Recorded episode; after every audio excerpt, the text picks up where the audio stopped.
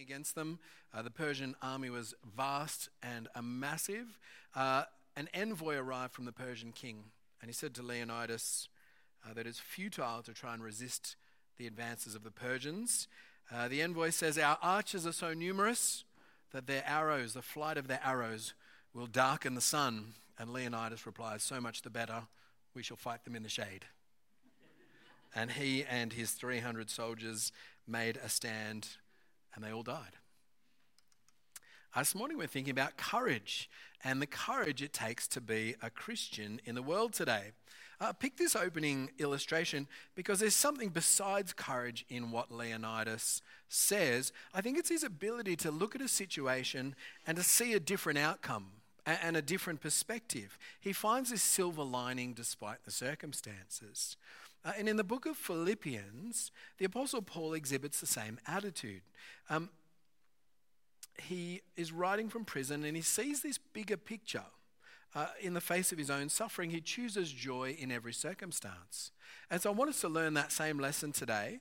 Uh, so why don't we start by praying that God would help us to choose joy no matter what circumstances we find ourselves in? Let's pray.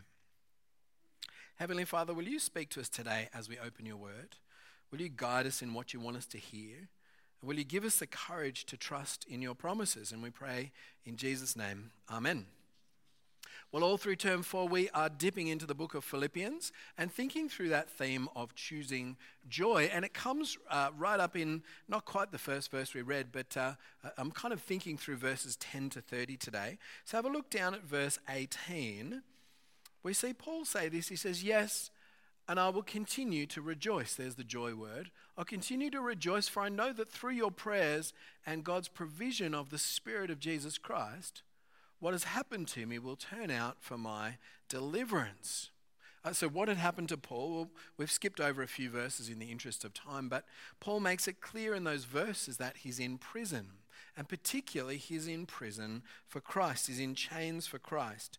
And uh, his imprisonment is because of his work of sharing Jesus. Um, so, our first idea for today is courage under fire. When you look at the life of Paul, there are numerous occasions where his ministry left him in prison and beaten and flogged and mobbed and run out of town. And this particular imprisonment that he writes about in Philippians is probably the two years that he spent under Roman guard um, in Rome, uh, waiting to see the Roman emperor. You can read about it in Acts 28 28. I'm not 100% certain that that's what it is, but that's what everybody believes it to be. And what's certain is that this imprisonment was designed to prevent Paul from continuing his work of sharing the gospel. Um, but rather than shutting down the gospel, it, it actually serves to advance the gospel. Have a look at verse 12. Paul says this He says, Now I want you to know, brothers and sisters, that what has happened to me has actually served to advance the gospel. As a result, it's become clear throughout the whole palace guard and to everyone else that I'm in chains for Christ. And because of my chains, most of the brothers and sisters have become confident in the Lord and they dare all the more to proclaim the gospel without fear. So Paul's accusers, they wanted to shut down the gospel, those who originally brought charges against him. But all it actually did was to inflame the gospel and to embolden God's people to proclaim the gospel without fear. And I want to reflect on that just for a moment. You know, we often hear that rhetoric, we used to be a Christian nation. You know, we used to be a Christian nation. Wouldn't it be great if we we're a Christian nation again? And well, I think the reality is that we've had a Christian nation for a very long time. And, and during that time of the Christian nation, we saw the, the trajectory of Christians go like this dropping down towards not many at all. But interestingly, you see in countries where there's persecution against the church, the number of Christians does this it actually goes up. And I think it's this I think there's something about peace and prosperity and full, uh, full, full refrigerators and, and access to good doctors, that means that most of us end up, most people end up forgetting about their faith. Becomes a small part of life because you don't need, you don't need God when, you know, when the fridge is full and the doctor is there. You've got no need. You know, you don't need supernatural help. You feel like you've provided everything for yourself. But you know what? When people are telling you you must not bow down, you must not speak the name of Christ. You must not pray. It reminds me of the book of Daniel. well, it actually doesn't shut Christians down. What it does is it emboldens them more and more. And so, Paul, he's in prison. Um, we think he's literally chained up on a three foot chain to a, a, Roman guard 24 hours a day. There's a, a, word in the Greek that describes that chain. Um, all of the guards who were chained up to him became aware of the reason, probably because he kept telling them, or kept praying, or kept reading his Bible, or, or however it worked. But they know that he's in chains for Christ. These, these are the Praetorian Guard. These are like the elite Roman soldiers. Um, th- these guys are quite um, exclusive as Roman guards go. And they understand that he's in chains for Christ. And a bit like the Philippian jailer, I think some of them probably have come to faith by listening to him and probably hearing him pray. Probably prayed for them as they were chained to him. And so rather than become afraid and stifle his faith, it actually emboldens Paul. And there's other Christians in Rome who are facing the same persecution at the time. Rather than becoming afraid and stifling their faith or hiding it, instead they own their faith publicly more and more as they watch this example that Paul set for them. And when we look around the countries, uh, we look at the countries around the world where Christians are persecuted the most, they're also the places where the gospel is growing the most. And so it's a little lesson for us here. We shouldn't shy away from persecution. And actually, we should take Paul's lesson and be bold to speak about Christ. Um, at the moment in Australia, and, I, and it was pretty similar when I lived in the States, we're often worried about what people will think if I tell them that I'm a Christian. You know, we, we're worried that it might interrupt our friendship or our working relationship. And so we shy away from speaking about the person who is our life. Christ is our life, you know, to live as Christ. We shy away from speaking about that, possibly more for our own embarrassment than anything else. But I wonder what would Robertson and Burrawang look like if we were more like Paul, if we owned our faith a bit more publicly, if we shared the hope we have in Jesus with, with love and grace, of course. But what would it be like if the whole Southern Highlands heard about the extraordinary faith of, of the Christians who live here, maybe even the ones who come from Robbo Church? So that's our first big idea courage under fire. Second idea is confidence in the outcome. Um, Paul, he's in prison because of his public faith, uh, and he's locked up because of his prominent voice. Uh, and he might have seen that as the end of his public ministry or the end of his effectiveness. But actually, Paul sees this silver lining. Look at verse 18 again. He says, Yes, I will. He says, Yes, I'll continue to rejoice, for I know that through your prayers and God's provision of the Spirit of Jesus Christ, what's happened to me will turn out for my deliverance. Isn't that extraordinary? Paul has been delivered into the hands of his enemies, just like Christ was delivered into the hands of his enemies. Paul has been delivered into prison. And yet, Paul trusts and believes that God will use this situation for his deliverance. By the way, deliverance is the same word as salvation in the original language. And so Paul trusts and believes that Jesus will use this situation for his deliverance. And I don't know if Paul means his physical deliverance out of jail or whether he's talking about his ultimate deliverance into God's kingdom, you know, his salvation. See, Paul faces the reality that this persecution could result in his death. Uh, we don't face that kind of religious persecution here in Australia generally, um, or, or not, not usually ones that will lead to death um, and probably won't in our lifetimes, as far as we can tell. But as for those who are persecuted, people around the world who are persecuted and really facing death, there often is that choice. You know, renounce Christ or be killed, or renounce Christ or become imprisoned. And we've seen that in the world over. I had a friend um, at Bible College, at Moore College. He grew up in a Muslim, a predominantly Muslim suburb in Sydney. He loved all of his Muslim friends. And so, as a missionary, or as a, as a person who went to Bible college, he wanted to give his life to sharing the gospel with Muslims. And so, for the first six years out of Bible college, my friend and his wife and their two young children lived in, um, uh, a, in a closed Islamic country. Um, we weren't allowed to know what country it was. They weren't allowed to keep their names, they had to change their names. Uh, they weren't allowed to share their names on prayer points anywhere. Their whole social media, all of their online history had to be deleted before they went so that nobody in the country could find out that they were Christians. And uh, my friend went there. Uh, it was illegal to share the gospel in that country, so he went as a language student. I was learning Arabic, and uh, he learned Arabic and he talked about Jesus. uh, and they went to an underground church. And his family were very courageous. Um, one day, my friend was taken by the secret police uh, on the street. They took him and took him down a dark tunnel and kept him in a room for 24 hours. And uh, his wife and kids didn't know where he was. Uh, he was detained and questioned, and finally, about a day later, they let him out. No charges against him. The Lord delivered him. Um, the missionary company took them out of that country pretty quickly afterwards. Um, they moved him to another country where it was slightly easier to be a Christian. But, you know, think about that. How brave to sort of say, Jesus and the message of Jesus and the salvation of deliverance, uh, uh, salvation of Jesus and the deliverance of Jesus is so important that I'll risk my life to share it with these people who might otherwise not hear. Isn't that brave? And my friend knew that Jesus was worth the cost. Whatever happens to him, he would have said, this will turn out for my deliverance. And it will turn out for the deliverance of those who hear the message of Christ. In verse 20, Paul says, I eagerly expect and hope that I will in no way be ashamed, but will have sufficient courage, so that now, as always, Christ will be exalted in my body, whether by life or death. For to me to live is Christ, and to die is gain. See, Paul is so certain about what's happening here that he says it doesn't actually matter if he lives or if he dies. He says, if I live, I get to keep talking about Christ, and if I die, well, I, I gain heaven. And uh, Paul is confident in the outcome either way. Uh, of, a, of, a, sad story about this verse. Uh, when I was a young adult, there were two guys in youth group with me. Um, they became leaders. I was a leader as well. Um, the guys I knew quite well, we used to go surfing together, hence the picture. Um, these two guys were best friends, they were inseparable, and because it was the 90s, they both got tattoos together.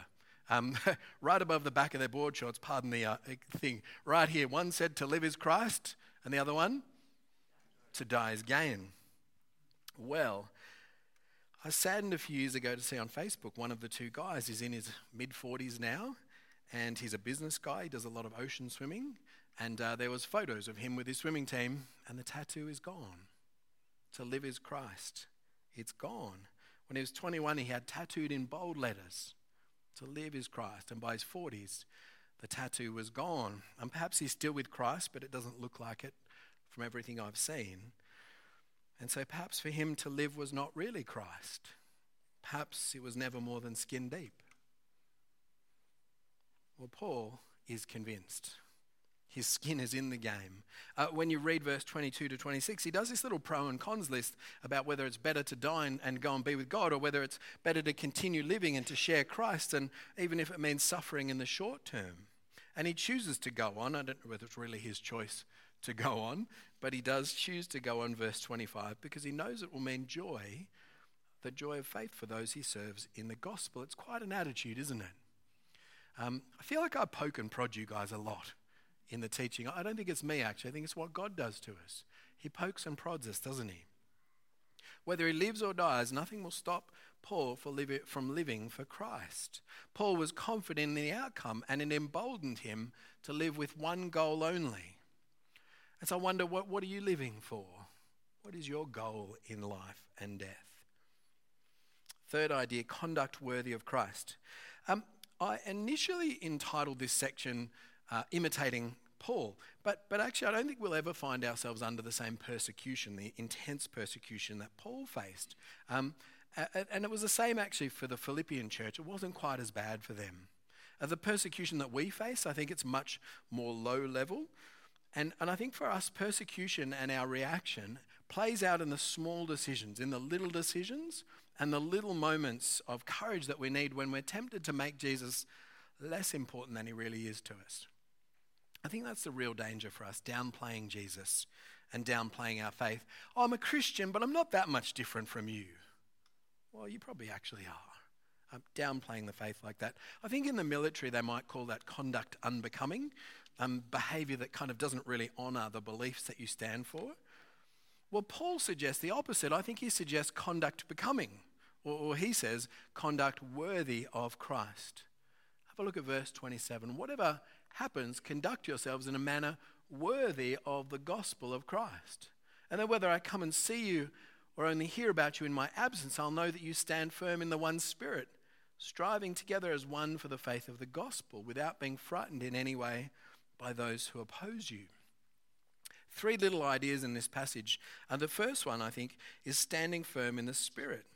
There's a, there's a beautiful unity of, uh, of the church. Uh, when we're in Christ, Christ actually unites us into one body and he makes us one people with one goal and one destination. I was going to say one direction, but about 15 years ago, people would have laughed.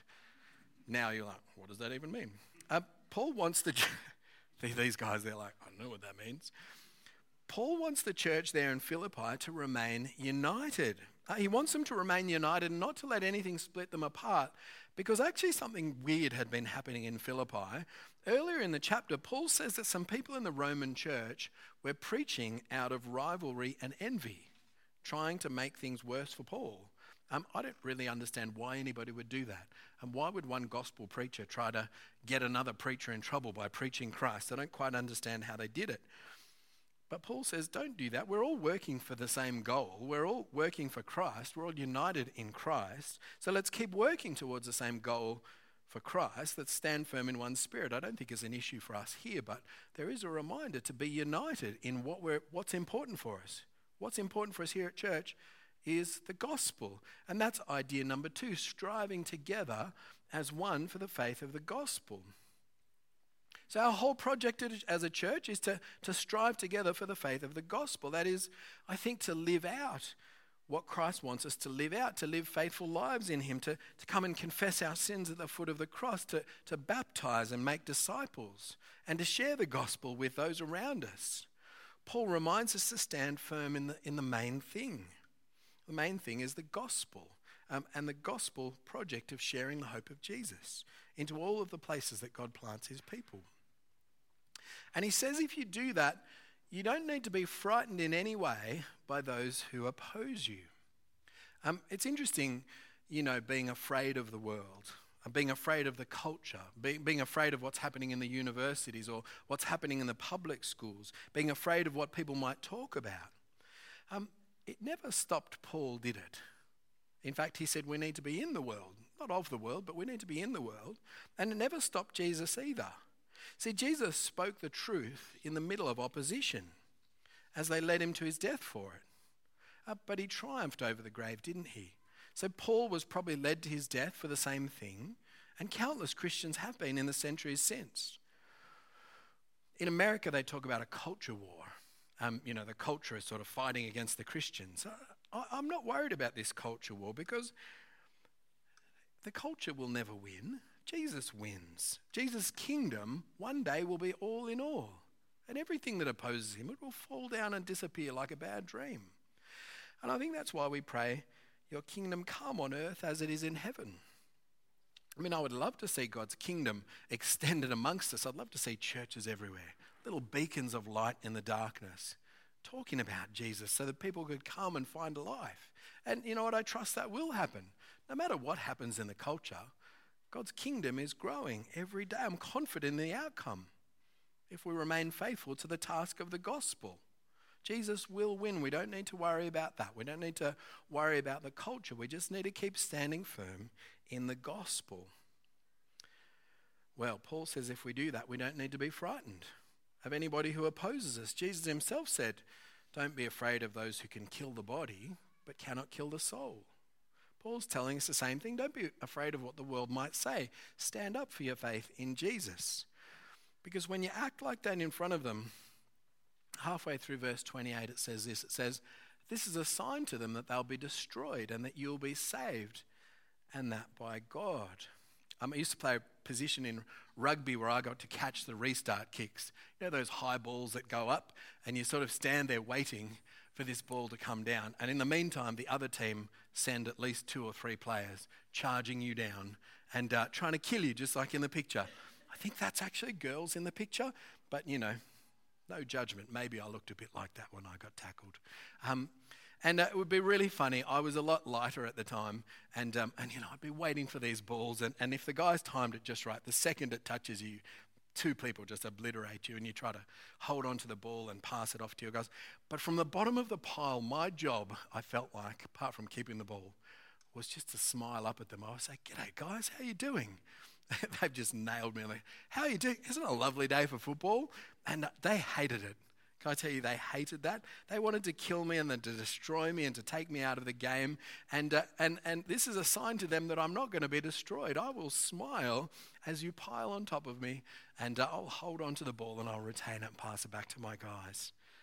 It was so good. It was brilliant. You know, you do that and they know they can't touch you. I mean, they can touch you, but they can't touch you inside. And when we do that in the world, uh, when we speak with Christ, not with anger or venom or, or, or when we speak with, of Christ with love and grace and inclusivity in a way that commends Him, it's a sign to those who are trying to persecute us and trying to destroy us that actually we're not going to be destroyed no matter what they try. They're going to be the ones who lose in the end. Because the gospel will never be destroyed. Jesus' project of the gospel and the kingdom, it's never going to fail. Have a look at verse 29. This is one of the hardest parts, I think, about living in a modern Western progressive culture where we expect that all things, things will always be good for us, that they'll always be good all of the time. Have a look at what Paul reminds. Us. He says, For it's been granted to you on behalf of Christ not only to believe in him, but also to suffer for him. This is a hard verse. Um, in the Christian life, we're blessed by God in, in the spiritual realm with every spiritual blessing in Christ, and we experience all kind of material blessings. But it's also been appointed for us to suffer on behalf of the gospel. So, brothers and sisters, we shouldn't be surprised when suffering comes on account of the gospel. And this is not suffering due to life circumstances or illness or something like that. Paul's talking about the suffering that comes directly as a result of following Jesus or speaking about Jesus or, or being a Christian in public. He says, if you want to follow Jesus, don't be surprised when you suffer because of it. Jesus said in John 15, a servant's not greater than his master. If they persecuted me, they'll also persecute you. We shouldn't be uh, surprised as Christians when we face persecutions of all kinds. But we know that Jesus will not be defeated. He will win. And, and even if they defeat us in the small moments, we do it with a smile as a sign to them that they're going to be destroyed, not the gospel. You can take away my physical body, but you can't take away my eternal life. Nothing can do that. To live is Christ, and to die is gain. Isn't that a wonderful message that we can take into life? No matter what happens, we trust that Christ will have victory in this life and in the next and no matter what might happen to us in these frail and failing bodies, we'll be raised with vict- uh, victorious with Christ. So take courage in Christ. Let's pray. And we're going to pray as Jesus taught his disciples to pray. Our Father in heaven, hallowed be your name. Your kingdom come. Your will be done on earth as it is in heaven. Give us today our daily bread Forgive us our sins as we forgive those who sin against us. Lead us not into temptation, but deliver us from evil. For the kingdom, the power, and the glory are yours, now and forever. Amen.